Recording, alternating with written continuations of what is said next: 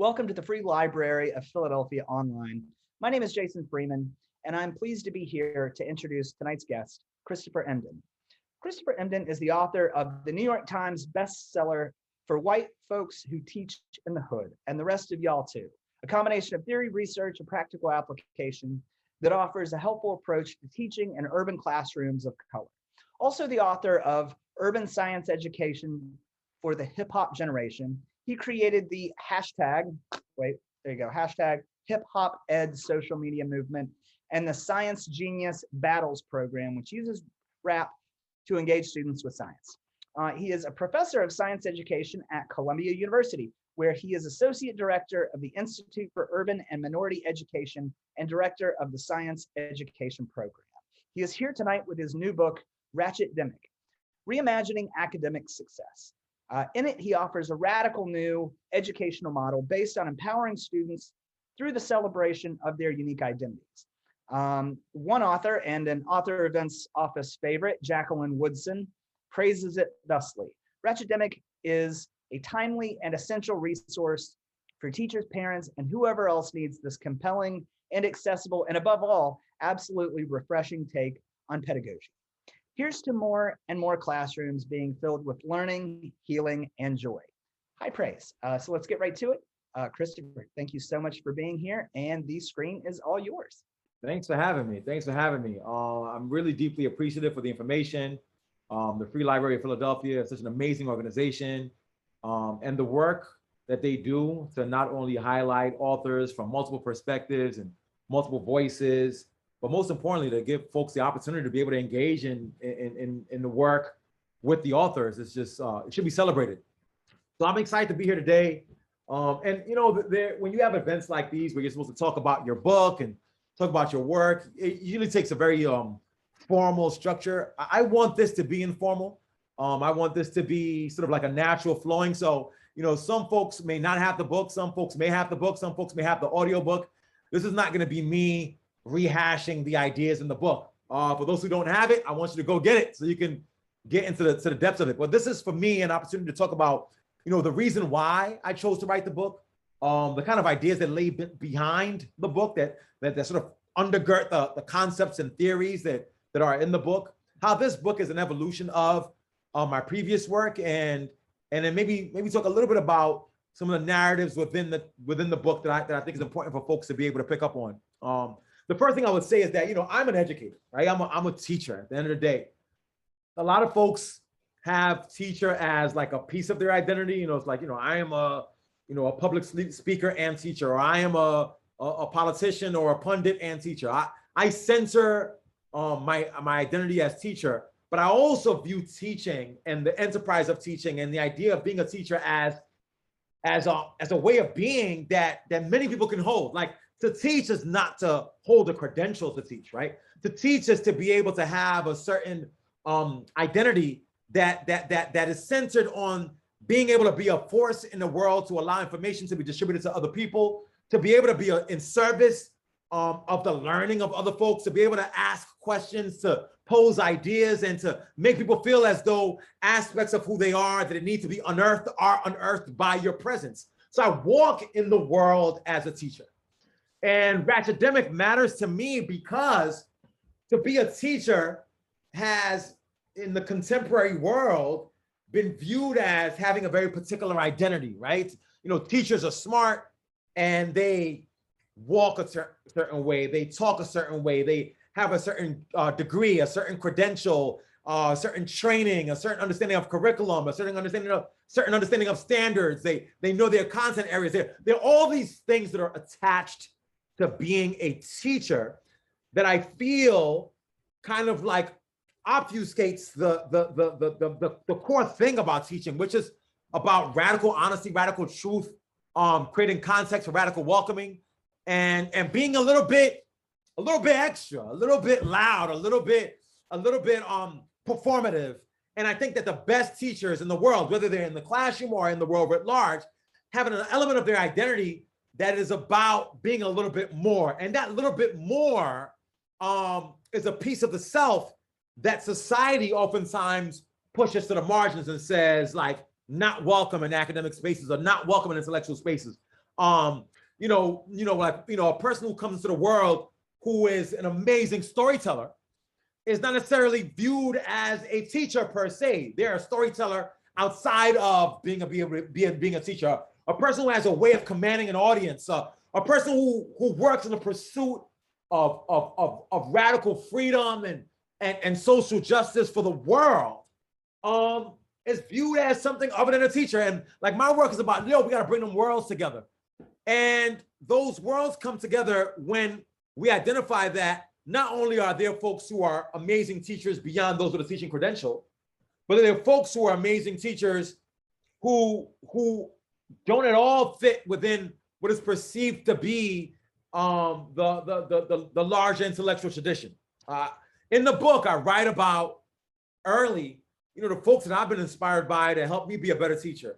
And, you know, I talk about um, bus drivers and cabbies and, and Pentecostal black preachers and and and and and and, um, and barbers and, and and and sisters in a beauty salon and you know all these folks who have a way of commanding the interest of an audience. Uh, these folks who know how to be able to sort of manipulate their voice in just the right way to make somebody who is a client want to keep coming back for more. I mean, folks who go to the hood and go back to a barber that's giving them a bad haircut year after year because they feel comfortable in that barber's chair. And there's something that that barber does that I feel can be identified as being a little bit ratchet. And so in a book, like I really redefine or define rather, you know, ratchet. You know, for me, ratchet is a way of knowing, a way of being, a way of expressing. It's also, um, and I write about this in Ratchetdemic, like it's also, if you come up from, from a, first, a certain sort of Northeastern hip hop tradition, you know, to be ratchet is to, you know, or to have the ratchet is to have a, a weapon, a secret weapon. You know what I mean? Like phrases like, don't be tripping, I got the ratchet on me, means that this person has a weapon, um, oftentimes a gun, and that that that, that ratchet can be released and revealed at any time. And when released and revealed, can invoke attention for good or bad in another audience. And then I, I also draw from like a little boozy-esque, New Orleans-esque um, Southern tradition of ratchet as a, you know, as, as somebody being a little much, you know, a little, a little, a way of knowing and being. I even critique these, um, these, you know, YouTube videos of, of, of, of, of brothers, men of color, who in many ways are sort of like performing a caricature of black women in a way that is problematic, but saying that those sisters are ratchet. And so for me, I think about ratchet as tool, ratchet as weapon, ratchet as a way of knowing and being. I want to bring all those things together and say that to be expressive and be honest and authentic and to be raw and to be pure in the sort of Southern tradition um, is, in the Northeastern tradition, a secret weapon that can be utilized as a tool to unleash the intellect, the magic, and the academic potential of particular population. So ratchetdemic is a way of knowing and being that says these binaries that are constructed that separates being ratchet from being academic, separates being expressive from being a good teacher, separates having a credential from from not, um, to like sort of like really bring those those binaries and and deconstruct them and then reimagine a way forward in the world. And so that's like the undergirding sort of like philosophy and theory of of, of Ratchetdemic. I also am really upfront about identifying the, the reality that modern schooling censors whiteness and and that and that the censoring of whiteness is not really a censoring of like you know whiteness and, and phenotype but it's a censoring of, of white supremacist ideologies that oftentimes perceive black forms of expression as being inherently non-academic and non-intellectual and and and that when schooling censors certain ideologies about ways to perform intelligence that are oftentimes attached to respectability, what happens is that folks who have their own expressive ways of knowing and being are perceived as being less than. And let's let's for example think about like this presentation, right? You know, you know, I, am coming to the Free Library of Philadelphia. You know, I'm not wearing a tie. You know, I'm not wearing a dark suit. You know, I I, I kept my hat on. You know, some folks, probably not the you know 50 something of y'all who's joining the talk, you know, would see um, an academic or a scholar who's talking about a book and look at my aesthetics and say, well, this, this is probably not a serious scholar, or this is not a serious academic, or, or, you know, why is he so concerned with those superficial things? And I, I think that for Black folks in America who have oftentimes gone through an experience that has robbed them of, of, of not just agency, but, but forms of expression that speak to their humanity and, and that devalue their expressiveness, like the attachment to the value for the, um, the brilliance within just our aesthetic tradition, like the way a black dude cocks his hat, for example, is not understood in academic spaces. But I think that that oftentimes because it's perceived as not academic, you know, I I, I, I, operate in an academic world that looks at how I show up aesthetically and, and then defines me as non-intellectual, non-academic. And if I was unaware of my own intellectual and academic potential, I may be inundated with all these images and figures about who I'm supposed to be that are thrown at me that will make me doubt my own intellectual prowess, right?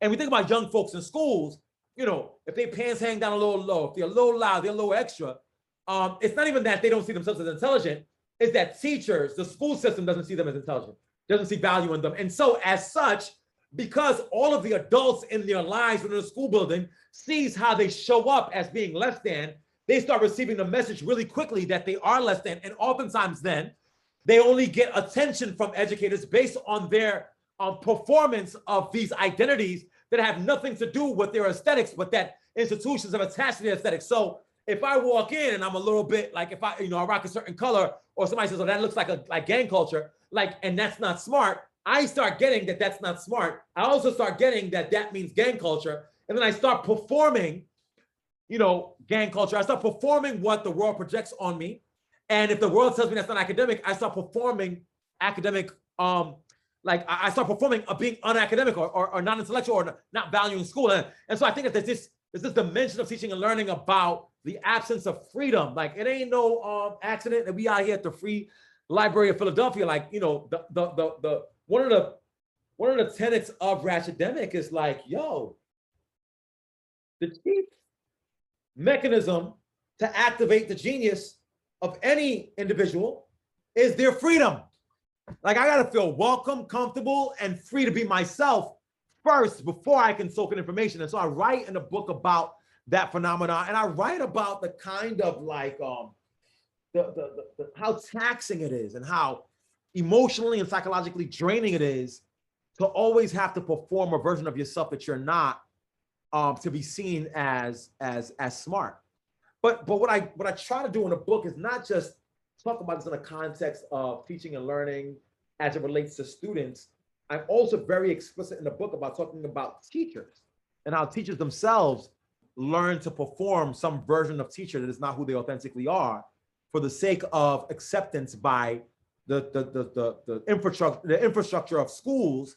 And so that teachers themselves have learned to, while, while young folks are robbed of the opportunity to express their ratchet selves and be ratchetdemic, both ratchet and academic, teachers have learned to be able to tuck away their ratchet selves in a pursuit of an academic persona that robs them of the ability to be able to connect to young folks. So anybody who works with young folks know if you're an educator and you ain't got no swag, you ain't got no presence, particularly in urban America, um, you have nothing about you that makes me want to connect to you because you've tucked that away.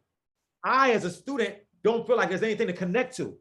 And a teacher who's engaging with a young person and a young person has nothing to connect to, the, the, the, the teacher's only teaching um, to the mind of that young folks and have not activated the soul. And I write in the book about how like the you know you can't touch the mind if the soul ain't activated. And so you know that's like a key piece of the joint. You know I mean, like, and and I, I trouble this really deeply because I like I don't want to make the the argument that like a ratchetdemic identity to be constructed in the classroom with young folks or teachers is something that like Chris Emdin came up with.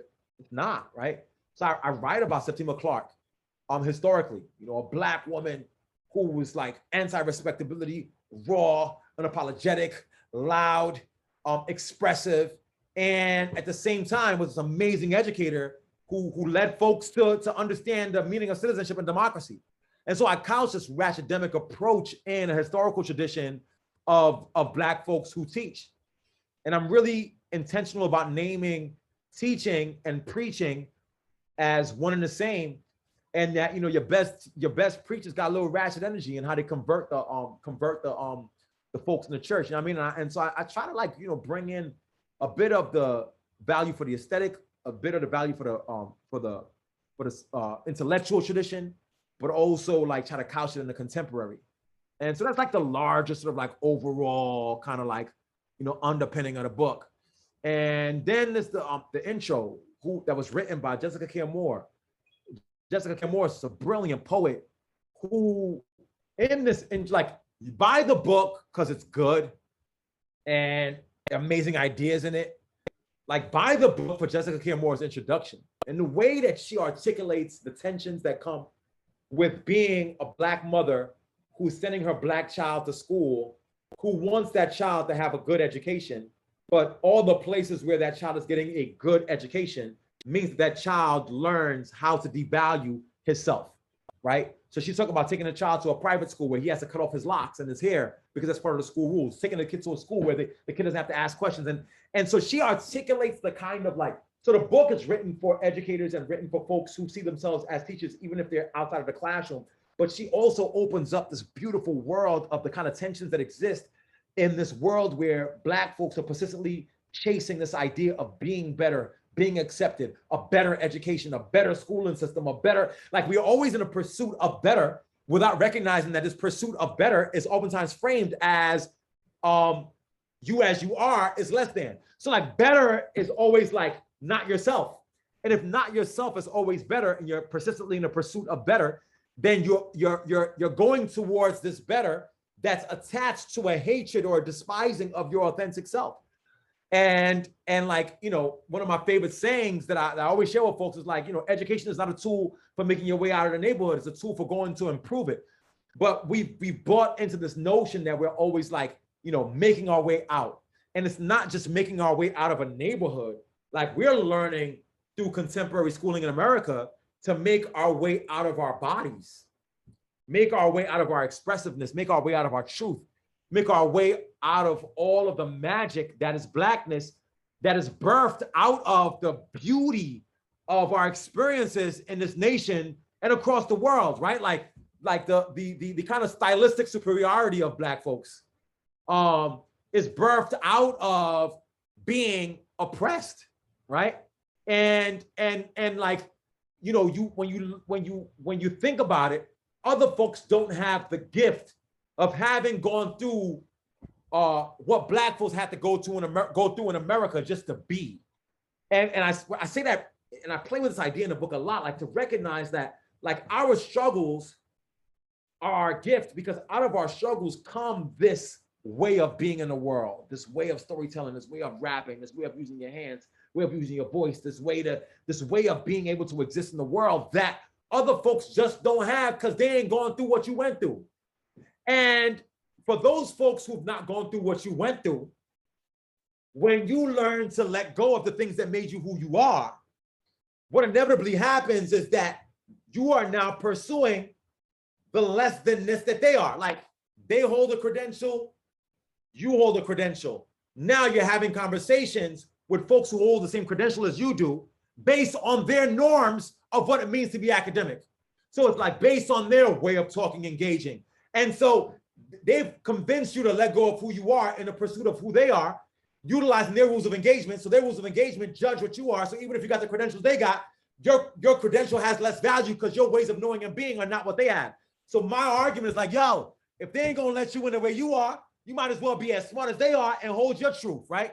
And so it's the pursuit of of of of of learning, the pursuit of knowledge, the pursuit of um the pursuit of of of like of of, of being uh, informed about the world without all the whackness that comes with it.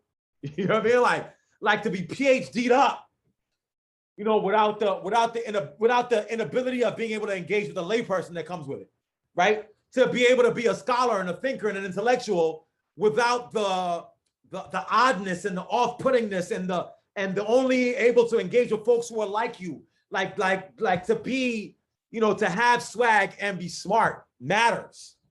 And that that model needs to get created for young folks. So anyway i've said a lot about you know, i mean a larger um framework of the book. Now i want to get into the chapters. And what i what i tried to do in the book then is like you know I, you know i wrote the joint like an mc um which means like you know they're, they're lines that you know like as, as a person who loves hip hop, you know, the best hip hop songs to me are those where you you you hear the song for the hundredth time and then like the hundred and first time you go back and hear a line all over again and you say, oh my gosh, that's what that meant. And so they're like they're they're they're they're they're, they're you know there's there's double entendres in there and there's wordplay in there and there's um and there's uh you know what I try to call like um you know lyrical sorcery there where I I I, I leave with an idea in a in an opening chapter and I bring it back up in chapter five and then I close it up in chapter seven um but I but I hide it in a new concept. And and so you know I I tried to like write the concept of Ratchetdemic you know philosophically that's there but I also tried to write the book itself in a Ratchetdemic way that, you know, that has citations and references and shouts out amazing scholars who've informed my thinking. But at the same time, I'm writing a book in a way for those who are able to pick up the little jewels in the joint to be able to make sense of the ideas. And I do that oftentimes through stories. So every single chapter has um, really profound storytelling. Um, you know, chapter one, I write about Dr. White, an experience that a professor had with uh, a new professor, a new black professor had with a more seasoned uh, academic, and and the ways that this new academic and this older, more seasoned academic were having conversations, but not saying the same thing because the new academic had not yet lost their ratchet. And so they're looking to, to find a mentor, but the person who's more seasoned had lost their sauce, their essence a long time ago, and the challenges that come with that. And then I, through that Dr. White story, I, I, play out some phenomena that go on in K through 12 education and play out some phenomena with teacher training and then play out like just some ideas about how to be in the world. Um, so like that, that's like the anchor of that chapter. You know, chapter two is entitled Oreo, where I, I really draw this sort of like extended metaphor. So one of one of my favorite MCs is Lupe Fiasco. What Lupe Fiasco does really well is that he he'll he'll drop a, a, a metaphor that usually another rapper would sort of exhaust in two lines and, and what Lupe does, like he'll extend that for a whole 16 bars. And so what I try to do with the Oreo chapter is like I gave this example of the Oreo cookie and I compared the Oreo cookie to um, the experiences of teachers or black educators or black scholars or black thinkers um, who have made it, quote unquote. Um, they're credentialed, they have degrees, they have a job, they're a teacher, but yet they are holding up uh, the white filling of the Oreo. And so I, I, I really delve into this really um, rich metaphor of what the white filling of the Oreo stands for. I talk about the cream filling of the Oreo. I talk about Nabisco telling us the Oreo is America's favorite cookie, even though there's no actual evidence that that's the case. I talk about how brown cookies hold up white filling in the or like in the Oreo cookie, um, how, how brown, brown folks hold up white supremacist ideologies and oftentimes play that out in the world because they lost their ratchet. Um, and so like I really use that metaphor throughout. And for those who, who might catch it, like the first chapter is called Dr. White because the second chapter is talking about the white cream filling of the Oreo. And the third chapter that talks about Ratchet's tool talks about how does the or the brown cookies of the Oreo tether away from the white filling. And so like even the chapters, so there's like a there are narratives in the, the, the chapters are narratives. Then the um there's stories in the chapters, and then the chapter titles are giving you hints of where to come. And I'm, I'm just leaving that open for folks to be able to engage with. And throughout the book, I drop these concepts that in many ways, like as, as a more seasoned scholar now, it's crazy to say this, like, you know, there, there's so many powerful ideas that not one one teacher, educator, or one scholar, one thinker in education cannot fully give give like you know give all to.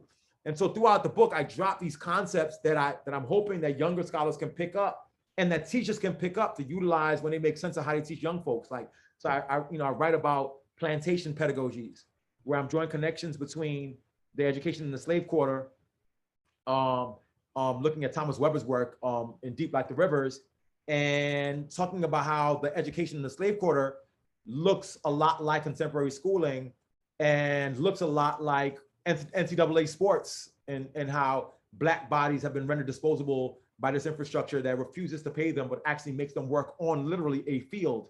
And so, like, you know, you talk about slaves on cotton fields and you talk about young black athletes on football fields.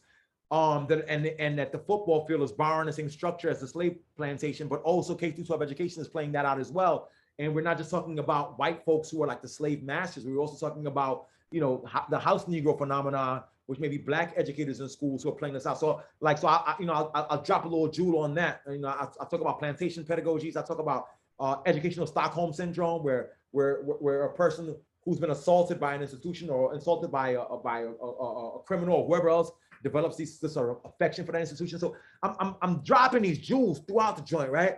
And like the hope is that that folks can take those ideas and concepts and run with them on their own, even as they're following this larger theme around uh, around Ratchetdemic. So chapter one is Dr. White. Then from Dr. White, I talk about the Oreo with the white filling. So in many ways, Dr. White, that character, becomes the white filling of the Oreo, even though it's a sister. As I play the scenario out, and then you know, chapter three, Ratchet as tool, is where I start really, really playing with the concept of ratchet, right? Like you know, nodding to a lot of scholars who've done amazing work on ratchetness. Uh, you know, like uh, particularly sisters, like you know, t- like you know, Brittney Cooper's of the world, and and like uh, like just amazing scholars who are like playing with the concept of ratchet, and and um and and Therí Pickens, and and like I'm like offering my own contribution to that literature on on on ratchet as it relates to ratchet as a as a shared as a shared um a like a, like as a tie that binds black folks. You know what I mean? Even if they try to run away from it and and so like I start playing with you know Ratchet as tool. I tell a story in that chapter about just like me going out and you know trying to buy a bed and buying this bed that I had to put together myself, as opposed to years of, where you would go to a furniture store and buy your own bed. And then I'm I, I talk about like how and this literally happened. You know, I buy I buy this bed and I'm like, oh man, I got to put this together myself. It's a lot harder to put together myself, but I can't put the bed together unless I have a ratchet. And literally, I, I bought this bed offline and I got this little this little thing that says, you know, this is your ratchet, is your tool. Um, it tightens and it loosens and makes life easier. And I was like, oh my gosh, this traditional notion of the ratchet, the ratcheting tool, a- as the like as like ratchet expression becomes the ratchet tool. And I talk about how I had to find this ratchet to put my bed together. And I had a lot of more powerful tools. I had a drill that usually supposed to make work easier. Like I have all these amazing advances, technological advances that you hand over to young folks in schools, but really all you need is your ratchet. When I got the ratchet, I could put my bed together, I could sleep on it, it was more comfortable. And I, you know, I just play with the metaphor of what it means to create a schooling system where young folks are able to create their own education um, because they're able to articulate what they need because they are being valued for who they are and not judged and seen as less than because of it. So like that Ratchet two chapter, I'm playing with that idea. Um, and I, you know, and, and like in the midst of all this, y'all, let's let's I also want to make it clear, like I'm I'm kind of still making it plain, right? Like, you know, one thing I made sure I did as I talk about these grand ideas is like at the end of the book, I have these um sections that are discussion questions so that you could read a chapter and you can have a book study based on discussion questions that are in the book already. So I also wanted to, I wanted to, again, I wanted to be academic, right? I wanted to be highbrow and intellectual and philosophical and theoretical and all that. I wanted to give some practical examples of some stories to keep it keep it real. And then I wanted to give teachers something to offer so that so that I, I also was literally thinking about the three descriptions of ratchet that I offered as tool, as way of being, and and um and a secret weapon. And then I wanted I wanted the book in itself to serve as a ratchet, right? That it can give you philosophy, it can give you practical, and it can give you discussion questions. Um, dang, it's 801 already. I'm almost done. So that's chapter three. Chapter four, I talk about ratchet as being and freeing. Um, I, I really tell this powerful story about a, a gang in New York called the Deceps. Anybody who's from New York in the 90s knows about the Decepticons.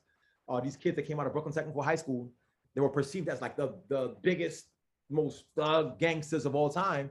And they literally were just a bunch of kids who were super smart, tested to get into the school, but we're not seen, we're not heard, we're not given value.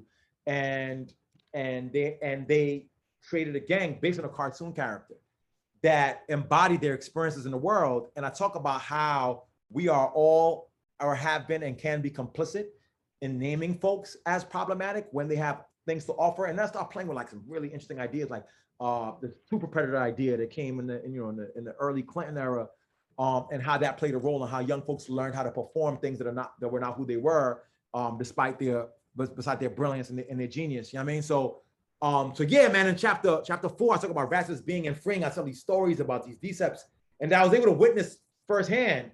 And you know, I can't, I don't want to tell you the whole book, but I talk about how we can create situations in classrooms and in the world right now where we don't keep replicating the system of oppression that forces young folks to come to, to become things that are not who they are for the sake of the comfort of the larger power structure that always sees them as less than.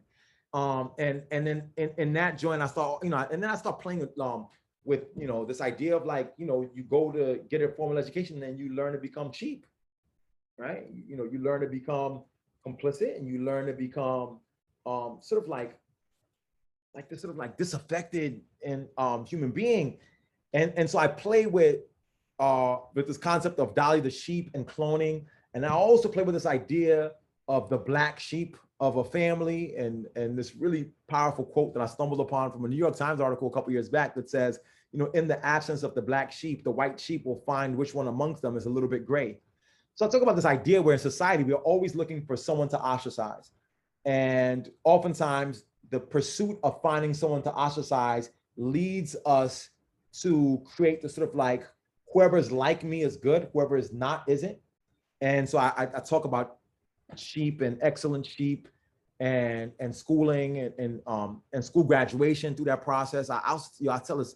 I mean, I don't want to say like my, all my stories is ill, but I, there's another really powerful narrative in that chapter that you know y'all got to cop the book to um to read the joint.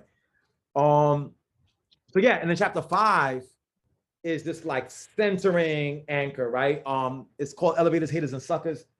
It's probably my favorite chapter. Did I, did I say my Oreo chapter was my favorite chapter? I think this is my favorite chapter. And I just talked about uh, you know, if like in my head, I'm like, if you buy the Dr. White narrative and why it matters to understand it, if you understand this idea of being an Oreo, you understand being Ratchet is cool, you understand is being in frame and, and, freeing, you you after you've read the first four chapters, I've kind of tried to write the book in a way where at this point you are motivated to want to go do something in the world. Like you're motivated to want to go deconstruct the structures of traditional schools that make young folks feel disengaged. You know what I mean? And then if you feel that, you're I have to like I'd be I'd be remiss if I didn't equip you with a way of looking at the world to help you to be able to overcome the challenges that will come when you try to be academic, when you try to be both rational and academic concurrently. Um, and so I talk about elevators, haters, and suckers, and I use the elevator as a as an analogy to describe the folks in your life who are there destined to take you higher. Um, haters as those y'all know who haters are, who who just refuse to see you for who you are and the light that you offer the world and which is, and, and a lot of us are haters to young folks. And I talk about suckers who are fundamentally opposed to the notion of those who we see, who society has deemed as less than, ever becoming anything other than what you decided they should be. And so I write about how do you learn to deal with that? Like, how do you deal with a hater in your school building, right? When you're doing the right work and you're connecting to young folks, like, how do you deal with the person next door who, like, can't stand you just because you're doing good work? Um, and how do you how do you learn to be able to learn your ratchet and find your ratchet? And I think I don't think I think it was yeah, I think it was around this point where I started talking about like, you know, for, for white educators, like, yo, you got a ratchet too. And like the notion of ratchetness as being like the sort of like urban black phenomena of their loudness alone is problematic. And so I started playing with this idea, like, yo, this golf ratchet, this suburban ratchet, you know what I mean? Like, you know, and and and start playing with this idea like ratchetness as authenticity. And how do you how do we all return back to our authentic selves?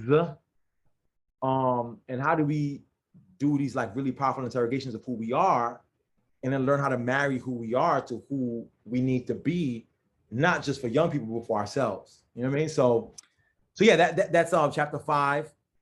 Chapter six i i start I talk about cages and conditioning.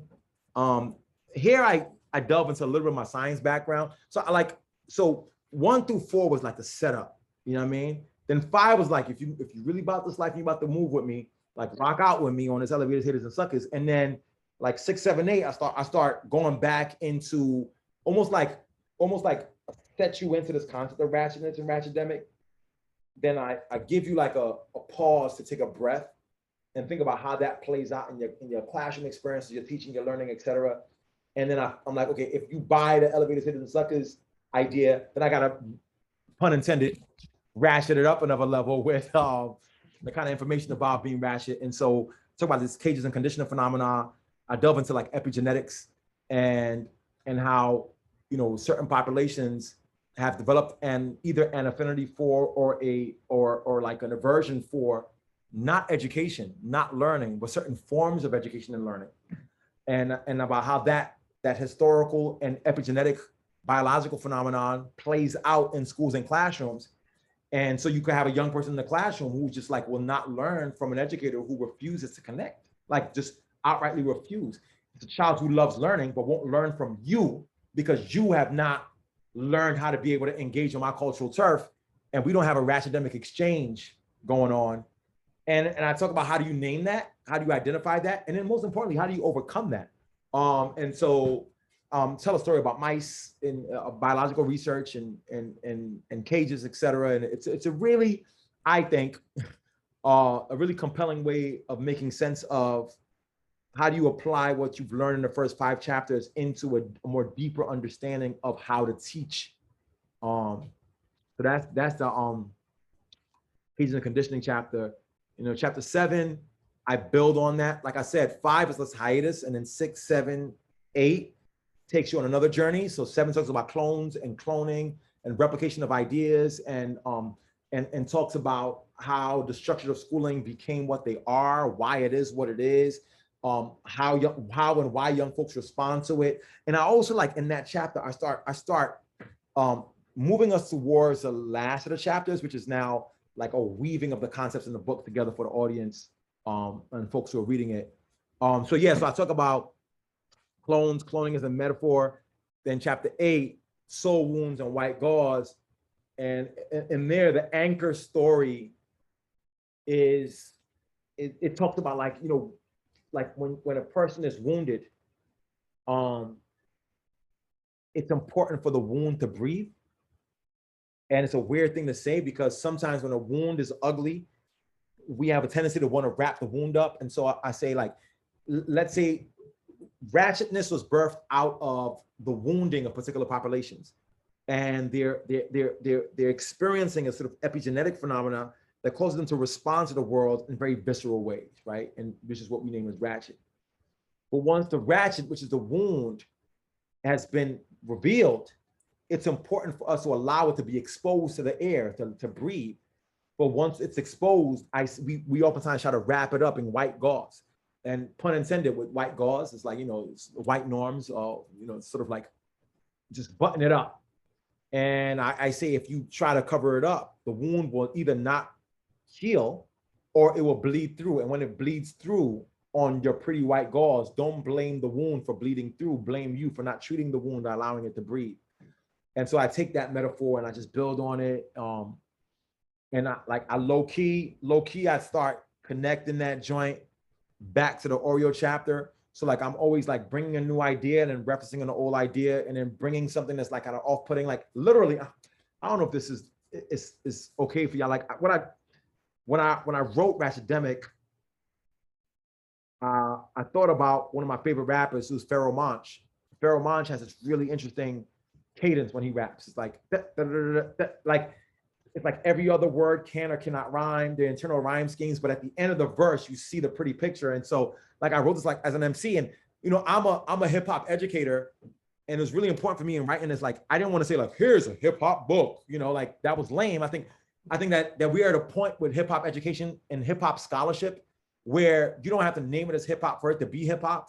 Like sometimes what your pen do, you know what I mean? Like when you write the bars, those who know know, and those who don't know may not be familiar with it. Like some may read this book, like, oh, it's a nice read. Some will read the book and see what I was trying to do with my pen and how I was trying to pheromone it, you know, as I wrote it. And you know, if it goes over some heads, so be it. But the idea is to create a hip hop, like a ratchet hip hop book in academic prose. Um, and you know, you guys buy the book at Uncle Bobbie's and read it and let me know if I was successful in that endeavor. But anyway, so I write about soul wounds, white gauze, extend that metaphor, and then and then get to frenemies and energy. And in 2017 or maybe 18, I delivered the keynote at South by Southwest, and you know, it's an ed tech conference for all these folks who profess to want to do well about education, but they're these, like these ed tech gurus who who may not, who so, who so they profess to be friends of education, but come with a philosophy that's about making as much money off young folks as possible. And so when I wrote chapter nine, I literally based it off of that talk at um, that keynote at, at South by Southwest. And and I, I, I, so I, I came with the energy from that talk, but then I started connecting it to like W.E.B. Du Bois and um, his experience as a teacher in the hills of Tennessee and trying to go find a job at a school to teach and this you know, this girl named Josie, and Josie is this loud and enthusiastic girl about learning, uh, but but the structures at play robbed her of of her expressiveness and her joy for learning. And over time, she ended up not getting a formal education because of life. And this is like a, you know, it's, it's a story that Du Bois writes about. And and I try to like build on that story by talking about how someone can show up as a friend, but may have enemy intentions, or may show up as a friend with friend intentions, but have enemy execution, or may show up as a friend and be a part of uh, an infrastructure or a structure of schooling that is an enemy to the souls of young folks. You know what I mean? And like, if that's the case, what does that what does that mean? How does that play out? And how do we undo that? You know what I mean? How do we reverse that? So that's chapter nine. I'm gonna close out soon, I promise y'all. Um, chapter 10, I, I write about towards healing. I think all of this oftentimes leads us to to to um, you know, when when when folks don't feel free enough to learn and to be themselves and are always performing to be something that's not who they are, even when they pursue intellectual pursuits or academic pursuits to get a credential, they'll always have this internal dialogue about like, am I good enough? And that's sort of imposter syndrome phenomenon.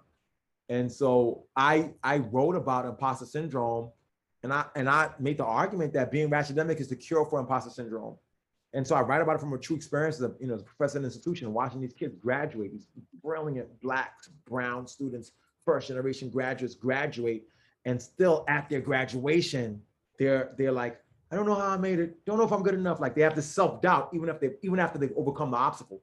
And so I make the argument that like in K through 12 education, when you don't welcome the academic identity, some of these kids will never even get the higher education. But then some who make it through this oppressive structure and process also end up broken. And so how do we heal imposter syndrome by allowing folks to, you know, find this sort of like interstitial spaces where they can construct these hybridized identities and how can teachers support that and how can teachers develop that for themselves and then model it for young folks. So that's, yeah, that's chapter 10. And I've been talking a lot, y'all. I'm just trying to give y'all an overview of the book. And then chapter 11 is like the get back. Like, yo, how do we get back what's been robbed us of? Like, you know, I, I you know, I say that, you know, a lot of folks have been born with a small diamond that's worth billions but the seduction of a of a of a large cubic zirconia with no value whatsoever seems seductive. And you drop your diamond in pursuit of this thing that's shiny but has little value. And how do you how do you learn a how do you learn to understand the diamond that you hold? And how do you learn to mine the diamonds within? And how do you learn to see the value in it? And then how do you learn to be academic and then utilize that in the world that's not designed for you? So that's what that uh, chapter 11 is um, every time I see chapter 11, I think of bankruptcy. Sorry. So, but it's a, it's an ill joint. They're like, you know, folks who are emotionally and morally bankrupt, how do you get back what you've lost? And then chapter 12, restitution of rescue, uh, restitution of rescue missions, one of my favorite chapters. Although I know I said that before, you know, I, I hope it's okay to say that I just love this book, you know, not, not like, cause I, yo, like I, I wrote the hell out this book, man. You know, I, I, I poured my soul into it.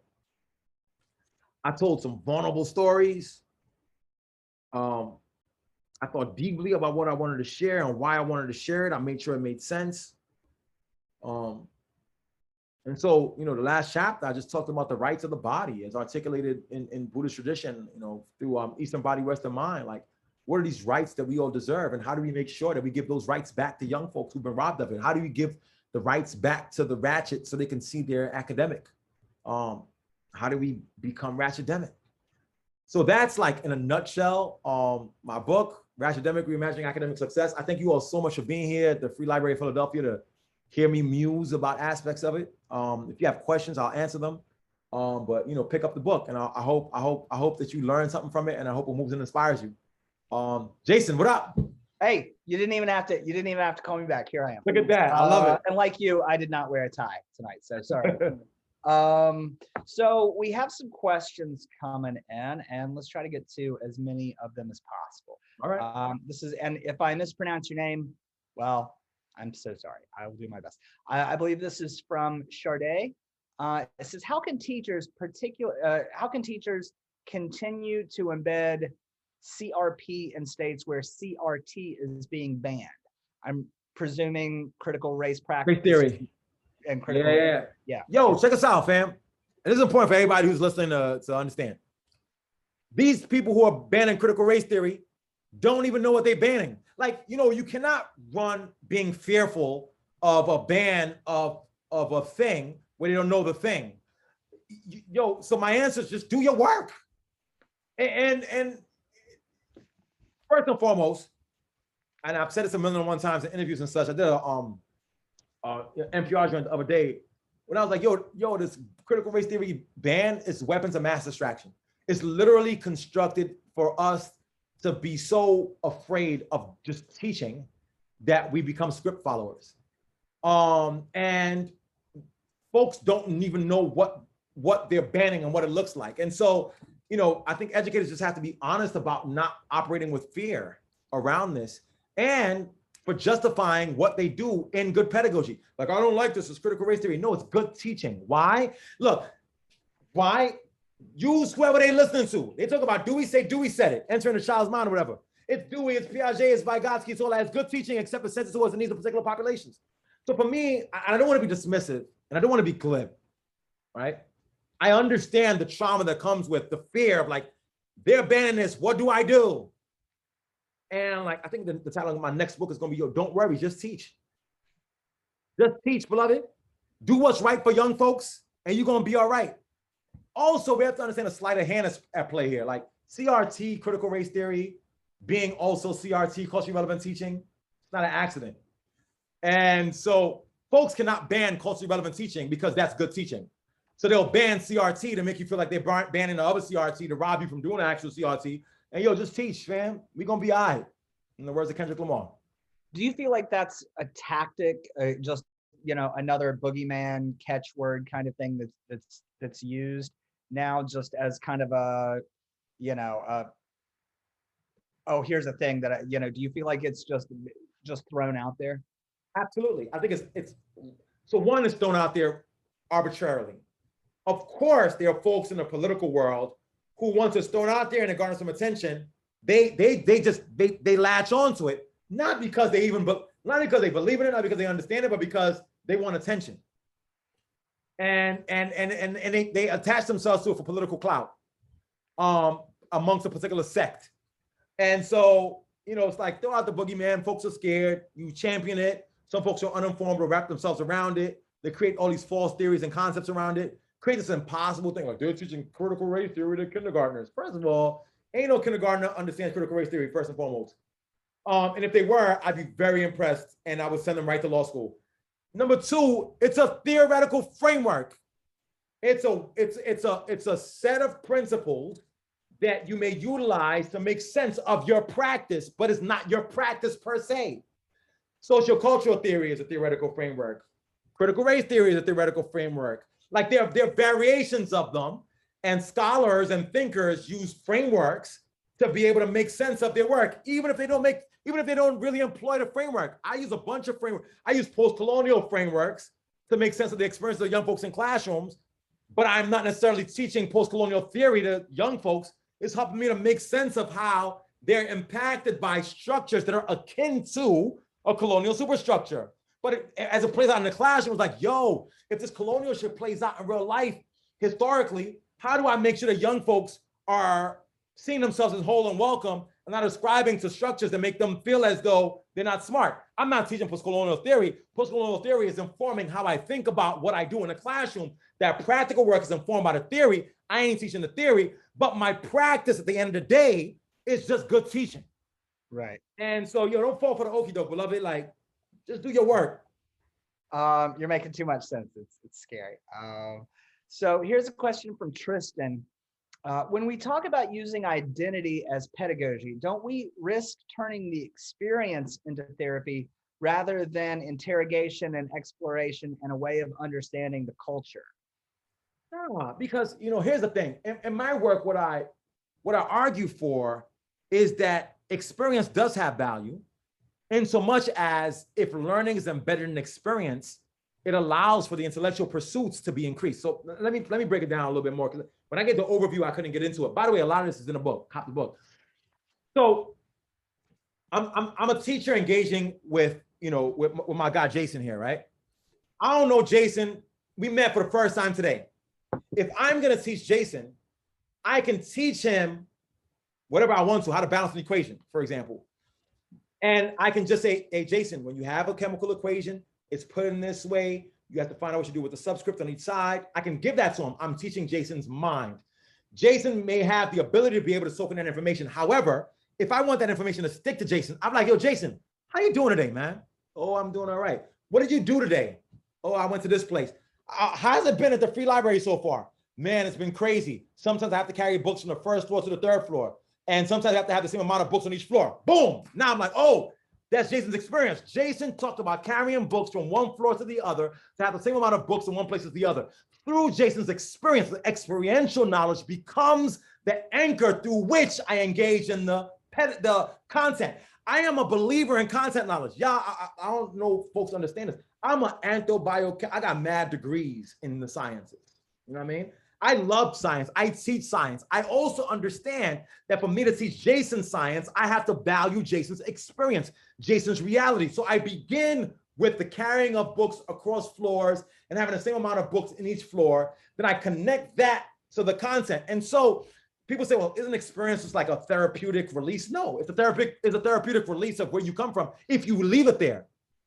My work, as opposed to other folks' work, like I don't end at the hugs. I love the hugs, but I, I begin with the hugs. Then I say, how do we engage in the hugs as it connects to being successful academically, intellectually? I want black and brown kids getting degrees. I want them to be smart. I want them to be intellectual. I just don't want them to do it at the expense of their humanity. And that requires censoring the experience. Hence, my framework for reality pedagogy, which is how the teachers make sense of the realities of young folks' experiences. Now, we can articulate our realities, but our ratchet realities are our core identities, like the, the piece of ourselves that sticks to your gut. So you go beyond, you know, I think don't devalue experience, is what I'm trying to say. Experience becomes the entry point to have conversation about culture culture becomes the entry point to forge connections to content. And once connections to content have been made, you open up the space for you to be able to get people to be able to engage in anything academically, intellectually. And here's the thing, otherwise, you're by you're, you're battling them the whole time. I'm telling Jason, Jason, why don't you understand what's to do with the subscript? Jason, just do this. I'm, I'm, I'm trying to feed Jason's mind and I ain't touch Jason's soul. And the soul must be activated through experience so I can open up the capacity of the mind to engage in the rigorous academic exercises. Excellent. Thank you. Um, okay, we'll try to get to as many of these as possible. This is from Cheryl. What chapter would you recommend I share with my students? I love what you're sharing and the various stories you share. Uh, I will be using this book uh, with them. So, uh, give thanks, man. I, I love that. I, I, I don't want folks to understand, like, you know, people oftentimes say like, you know, I'm this is a book for teachers. Nah, it's a book for anybody who engages in the world. It's a it's a it's a good it's a book for anybody who's in the pursuit of success or better, and and and loses themselves in the process and need to remarry themselves back to themselves. And it's a book for young folks. I think young folks can, I think young people can understand that Oreo chapter. You're like, I, I think that chapter they can make sense of it. They could decode it. They can make applications to how you think it connects to your life or your experiences. Like i would i would do the oreo chapter. Um oh definitely the elevators haters and suckers chapter. Like that chapter is like how like these are these are to me it's like it's it's the map for how i navigate life and i think if young folks if all folks understood how to deal with the elevators in their lives the haters in their lives and the suckers in their lives and and, and develop the discernment to be able to treat folks accordingly like life would be easier. So I would say either the Oreo chapter or um or the elevators, haters, and suckers chapter if you want to give to young folks. Okay, uh, Kay Maria Boswell asks, is it possible to view imposter syndrome in this context as a maybe necessary part of the self-talk owning one's ratchetdemic reality? Yeah, now yeah, like I'm not, I'm not, so, I, and you, when you, when you get to the joint, you see that I'm not demeaning the concept of imposter syndrome It's real. I know it's real. I felt it, right? So, I like, I, I I do think that we can sit in that feeling, and then understand why we have that feeling, and then understand who's made up who's made us have those feelings, and then question whether or not those feelings are legitimate or not, and and then and then come out on the other side of it understanding that 98% of the time, you you are suffering from a syndrome that like is not real because your excellence surpasses that. And the folks that you're that this is the thing I'm trying to get at in this book and in, in, in, in that chapter where I talk about about this journey is like the folks who you are judging yourself by, like you're like, oh my gosh, look at those excellent people who who are making me feel like I'm an imposter and I'm not as good as them. Them cats is whack. Like the nine times out of 10, the people who you're comparing yourself to as being better than you ain't better than you. Like one of my favorite sayings, the only person better than you isn't better than you. Once you've done the self work to understand the self within you, you start realizing those folks is trash. And you can do exactly what they do academically and intellectually, except with a certain je ne sais quoi that, that allows you to be able to elevate your ability to engage in academic content, right? So, so no, so so so yes, imposter syndrome can be a seedbed for more deep interrogations of self.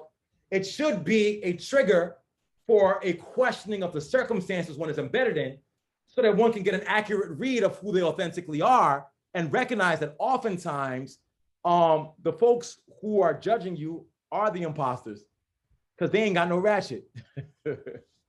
Um, so there's two questions I want to get to here, and we're a little pressed, but we got we could go a little bit over. Um, and there was a there's a good one to end on, but I wanted to hit this one first from Eric Newman. I'm a 40 year old white guy who grew up in the suburbs. Uh, I teach remedial math at an urban community college. My classes are typically third white born in the US, a third black born in the US, and a third immigrants from across the globe primarily majority Muslim nations. I find it hard to connect culturally with the entire class at one time, and my attempts to switch between different aspects of my personality seem to come off as inauthentic pandering because we don't know each other well enough to recognize the complexity of our authentic selves. Advice for being ratchetdemic in this multicultural setting. Be don't try to be like them, try to be like you. Like I, it's it's it, like literally so there's a there's a there's a section in the book where I talk about golf ratchet and the stories that I was giving a speech about ratchetness to this dude, white dude. Um, and he was like, I don't understand why we talk about ratchet. It's absolutely ridiculous, blah, blah, blah. And the, the story ends with him saying, Oh my gosh, I have a friend, and my friend is golf ratchet. And I was like, Golf ratchet? I don't know about this. And as we talked further, what he meant was he had a friend who he played golf with who had like an awful swing and did not understand any golf decorum and he would not take him out on a golf outings with his golf friends, but like played the game well. And so what I would say is like, oftentimes what we do in those multicultural settings is trying to find ways to use our personality to connect with different audiences. And that's not what I'm asking us to do. I'm asking you to do a deep interrogation into who you are. Like, so my, I'll, I'll say to you, like, who are you when you're home with the folks who love you the most? Um, like, not not an aspect of your personality because an aspect of your personality is a persona that you're performing. That's not going to cut it. I'm talking about who are you. So like and that's where the deep self-work comes right? So who am i with the person who loves me the most? When, i'm with my children am i am i jovial? Am i a storyteller? Am i kind? Am i loving? You tap into that self. In the last chapter of the book that talks about the rights of the body once you start doing the work of giving yourself the right to be here the right to see the right to love and be loved your authentic self emerges you, we are only experts in our own selves and our own experiences. We must learn to lead with our authentic selves first. Now, what you'll inevitably find happening is that once you show up as your full self, as the instructor, you give your class the permission to show up as their full selves. So you're, you're performing, they're performing, no one's learning. You're your full self, unconcerned about them, just fully you. Then all of a sudden they're like, yo, this person, he's like, he's himself. I'll give an aspect of myself. Now, all of a sudden, the, you, you start developing. So the currency is the authenticity, not the performance of what you might think will make other people feel comfortable. And so I would just say, yo, dive more deeply into you, so much so that you give them no choice than to be themselves. Then all of a sudden, authenticity has conversation with authenticity. And then you start co-constructing, not, uh, not a performed self, but you start co-constructing what the rules of engagement are in that classroom because that one Muslim student will now crack a joke. Now it's not about being Muslim anymore. It's about having a sense of humor, right? So like that Muslim student with a sense of humor will connect to that black student with a sense of humor. And then all of a sudden the sense of humor becomes the primary method of discourse amongst that population. So it's delve deeply into your authentic self, not a performance of a persona. And that will give the class permission to be themselves. Then you start constructing what the rules of engagement are around expressions of authenticity in the classroom. Um, and yo, for for the for the brother who just sent that message or anybody else, hit me up on on um Twitter or something so we could keep the conversation going because I know we're about to run out of time on here, and we'll, we'll keep the conversation going because I don't want to give like short answers like I have all the answers. I do want to give like some nods towards where you can go, but engage with me on on socials and we could go in even deeper. Okay. Well, that was from Eric Newman. So if you hear from him, you hear you hear from him. All right, Eric, I see You. I think that's just good life advice in general. Um, what you're talking about. So, um, so as I was reading the book, I, and and I think this is a good way to end on sort of the practicality of bringing this. I started reading it, and I I, I find the ideas really interesting, and I, I was asking myself, um, how do we bring this, you know, into reality? How do you bring this to places?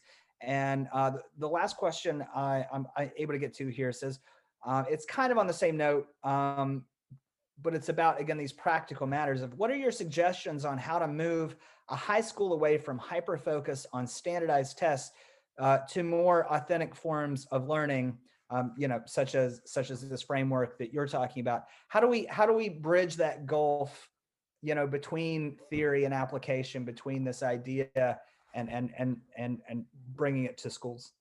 So a couple of things I would say, you know, um, for white folks who teach in the hood, which is my previous book, outlines a set of really practical, tangible practices for teachers to be able to implement every single day that can get us there.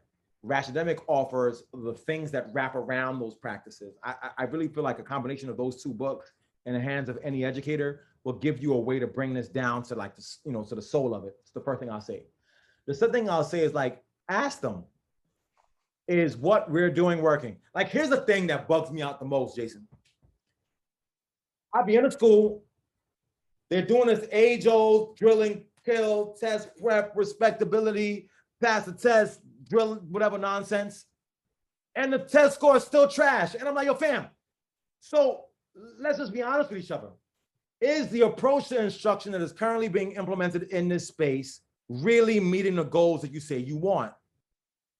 The answer is no. How do you convince folks to do something different? Show them that what they're doing ain't working.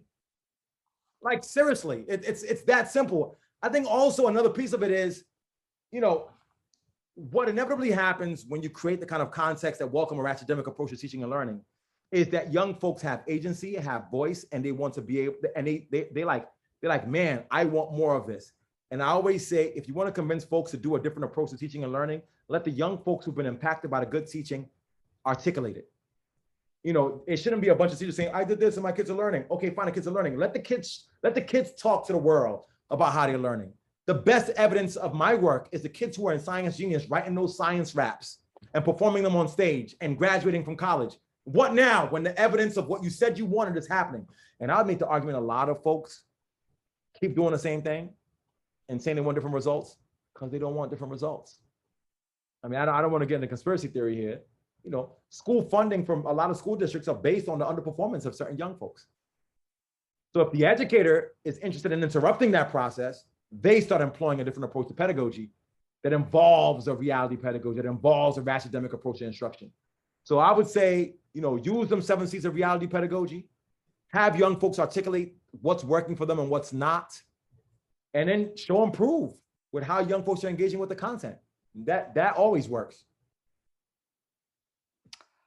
Well, uh, unfortunately, we're out of time. I could do this all night, but uh, this has been terrific. Thank you for a great talk. Thank you, everybody at home, for your questions. Um, Christopher Emdin, the book is Ratchetdemic, as you know, is terrific. So thank you so much for joining us tonight and everybody at home. Uh, like we said, visit our friends at Uncle Bobbie's and uh, check it out. And in the meantime, check out our schedule for the rest of the fall season and uh, keep reading. Uh, Christopher, thank you again so much. And Uh, have a pleasure to be here with you. Thank you so much.